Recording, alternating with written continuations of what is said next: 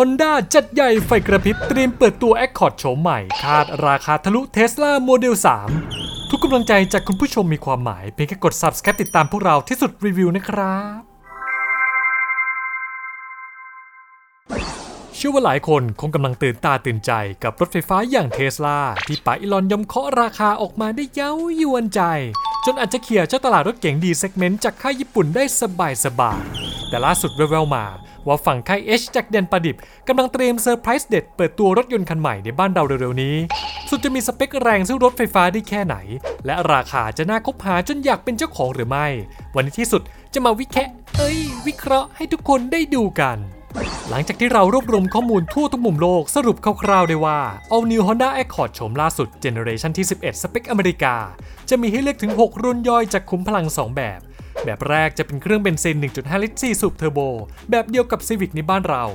ส่วนเครื่องบล็อกที่ 2 จะเป็นเครื่องเบนซิน Hybrid iMMD Gen ที่ 4 ขนาด 2 ลิตร4สูบทำงานคู่กับมอเตอร์ไฟฟ้า 2 ตัว ให้กำลังรวมสูงสุด 207 แรงม้าแรงบิดสูงสุด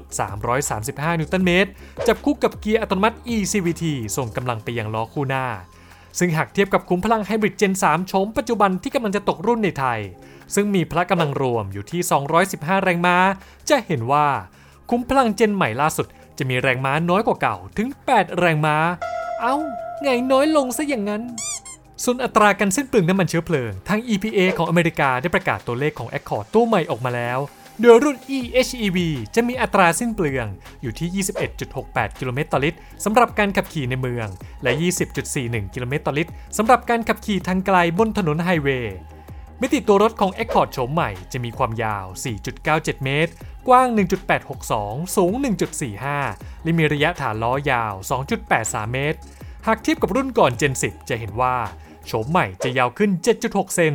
ส่วนความกว้างความสูงและระยะฐานล้อจะพอๆกับรุ่นเดิม ดีไซน์ภายนอกรอบนี้ทางค่ายขอฉีกความหรูหราจากรุ่น Gen 10 หันมาเน้นการออกแบบให้มีความสปอร์ตมากขึ้น ทั้งตัวสเกิร์ตข้างและชายกันชนล่างที่ใช้วัสดุสีดำ ไฟหน้าแบบ LED รมดำทรงเรียวยาว เชื่อมกับกระจังหน้าดีไซน์หกเหลี่ยม ลดเส้นโค้งเว้าทำให้บริเวณด้านหน้าดูโฉบเฉี่ยวและทันสมัย แต่ยังคงกลิ่นอายความภูมิฐานเหมาะกับรถประจำตำแหน่งผู้จัดการจริงๆนะเนี่ย ถมไฟท้ายยังเป็นแบบ LED ยาวซ้ายจรดขวา พร้อมล้อที่มีให้เลือกถึง 2 ขนาด ทั้ง 17 และ 19 นิ้ว แล้วแต่รุ่นย่อย พอเปิดประตูเข้าไปในห้องโดยสารก็จะรู้สึกว่าดีไซน์ภายใน Accord รุ่นใหม่นี้ น่าจะได้แรงบันดาลใจมาจาก Civic เหมือนเดิม เพิ่มเติมคือออปชันที่อัดมาให้แบบจัดเต็มสมกับเป็นเก่งรุ่นพี่ ไม่ว่าจะเป็นจอมัดวัดแบบ Full Digital ขนาด 10.2 นิ้ว จอกลาง Infotainment แบบสัมผัสขนาด 12.3 นิ้ว และชุดเครื่องเสียงสุดกระหึ่มจาก Bose Premium Audio พร้อมลำโพง 12 ตำแหน่งแต่ยังรองรับการเชื่อมต่อทั้ง Apple CarPlay และ Android Auto แบบไร้สายไม่งกค่ายกันเลยทีเดียวที่พิกที่สุดคือระบบ Infotainment ของ Accord รุ่นใหม่นี้ จะเป็นรุ่นแรกที่ Honda เพิ่มระบบ Google Built-in ที่มีฟีเจอร์มากมาย แต่ยังสามารถใช้ระบบของ Google ได้เต็มที่ และตัวรถยังรองรับการอัปเดตผ่านระบบ OTA หรือ Over the Air ได้อีกด้วย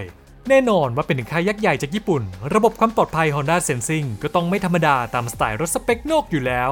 โดยรอบนี้ตัวระบบจะทำงานผ่านกล้อง 2 ตัว ที่มีมุมกว้าง 90 และ 120 องศา ส่วนระบบเด่นๆ ที่ไม่น่าจะได้เห็นในสเปคไทย ก็จะมีระบบเตือนมุมอับสายตา Adaptive Cruise Control with Low Speed Follow ทำงานตั้งแต่ความเร็ว 0 กิโลเมตรต่อชั่วโมง Lane Keeping Assist ที่ทำงานได้ขณะรถติด ระบบเตือนป้ายจราจร และถุงลมนิรภัยมากถึง 10ตำแหน่ง ก่อนที่เราจะพาไปเทียบข้อมูลเด็ดกับเทสลาแบบจัดเต็ม ฝากแวะกดติดตาม Subscribe กดไลค์เป็นกำลังใจในการทำคลิปให้พวกเราด้วยนะครับ ราคาของ Accord Gen 11 ในอเมริกาจะอยู่ที่ 27,295 ถึง 37,890 ดอลลาร์สหรัฐ หรือคิดเป็นเงินไทยราวๆ 894,000 ถึง 1 240,000 บาท แพงกว่าโฉมเดิมประมาณ 26,000 บาท ในขณะที่ราคารถไฟฟ้าอย่างเทสลาโมเดล3ในอเมริกา จะอยู่ที่ 43,990 ถึง 53,990 ดอลลาร์สหรัฐ หรือคิดเป็นเงินไทยประมาณ 1 4 4 0 0 0 0 ถึง 1 7 6 9 0 0 0 บาท ถือว่า Accord ในอเมริกาถูกกว่าโมเดล 3 ชัดๆเลยนะเนี่ย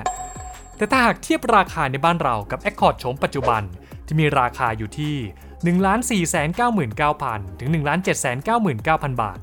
เทสลาโมเดล 3ป๋าอีลอนเคาะราคาขายออกมาที่ 1 7 5 9 0 0 0 ถึง 2 3 9 0 0 0 บาท ราคาเหลื่อมกันอยู่เล็กน้อย หาก Honda นำ Accord โฉมใหม่เข้ามาขายจริง ก็พอจะคาดการณ์ได้ว่า ทางค่ายอาจจะบวกราคาเพิ่มจากรุ่นเดิมราวๆ30,000ถึง50,000 บาท และอาจทำให้ Accord รุ่นท็อปสุด แพงกว่าโมเดล 3 รุ่นเริ่มต้นมากขึ้นไปอีกก็เป็นได้ ต้องมารอดูกันว่าทางฝั่ง Honda ประเทศไทยจะมีไม้เด็ดอะไรซ่อนอยู่หรือเปล่าและจะยอมใจป้ำอัดออปชันในสเปคไทยแบบจัดเต็ม เพื่อต่อกรกับรถไฟฟ้าเทสลาหรือไม่ หากมีรายละเอียดเพิ่มเติมเมื่อไหร่ เราจะรีบนำมาอัปเดตให้ได้รู้กันแน่นอน ถ้าถามว่า 2 คันนี้คันไหนเจ๋งกว่ากัน อาจจะต้องขออธิบายก่อนว่ารถทั้งคู่เป็นรถที่มีความแตกต่างกัน ไม่ว่าจะในแง่ของดีไซน์ขุมพลังหรือแม้แต่ออปชันและสเปคต่างๆ ที่สุดเลยอยากให้มองว่า ข้อสำคัญในการเลือกซื้อรถ คือพฤติกรรมของผู้ใช้งานและสไตล์ของแต่ละคนเพราะถึงแม้เทรนด์โลกกำลังเปลี่ยนไปจนทำให้หลายคนเริ่มหันมาใช้รถไฟฟ้ากันมากขึ้น แต่ก็ไม่ใช่ทุกคนที่พร้อมจะเปลี่ยนในตอนนี้ และจริงอยู่ที่รถไฟฟ้าอย่างเทสลา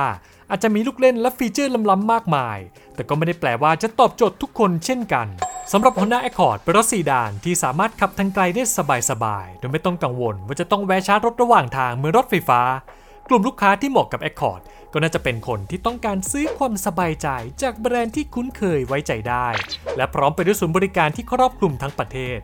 ส่วนดีไซน์ภายในก็ถือเป็นอีกหนึ่งจุดแข็งของ Accord ที่โมเดล 3 เทียบไม่ติด ไม่ว่าจะเป็นความหรูหราและความพรีเมียมดูภูมิฐาน ในขณะที่เทสลาจะเน้นความมินิมอลมากกว่า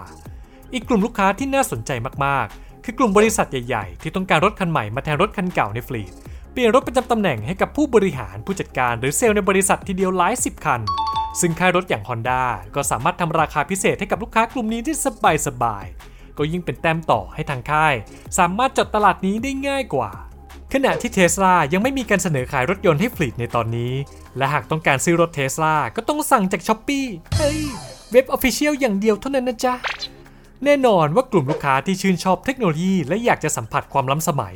โมเดล 3 ก็ถือเป็นรถไฟฟ้าตัวเลือกต้นๆ ในตลาดตอนนี้ อีกประเด็นที่ควรคำนึงถึงหากจะซื้อรถไฟฟ้า คือสถานีชาร์จ ที่ถึงแม้ตอนนี้จะกำลังขยายอย่างต่อเนื่อง แต่ก็อาจจะยังไม่ครอบคลุมมากพอ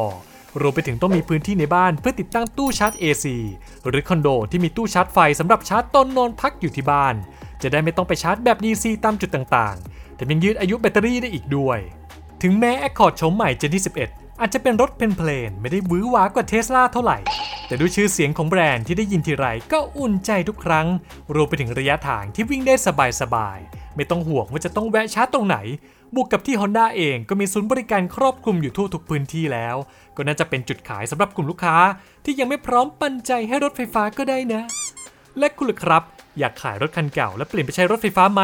หรือยังชอบ Accord โฉมใหม่คันนี้กันอยู่หรือเปล่ามาร่วมคอมเมนต์กันได้ใต้คลิปนี้เลยอย่าลืมกดปุ่มติดตามที่สุดได้ทุกช่องทาง เพื่อเป็นกำลังใจ และให้ไม่พลาดข่าวรถสำคัญจากพวกเราสำหรับวันนี้ขอลาไปก่อน สวัสดีครับ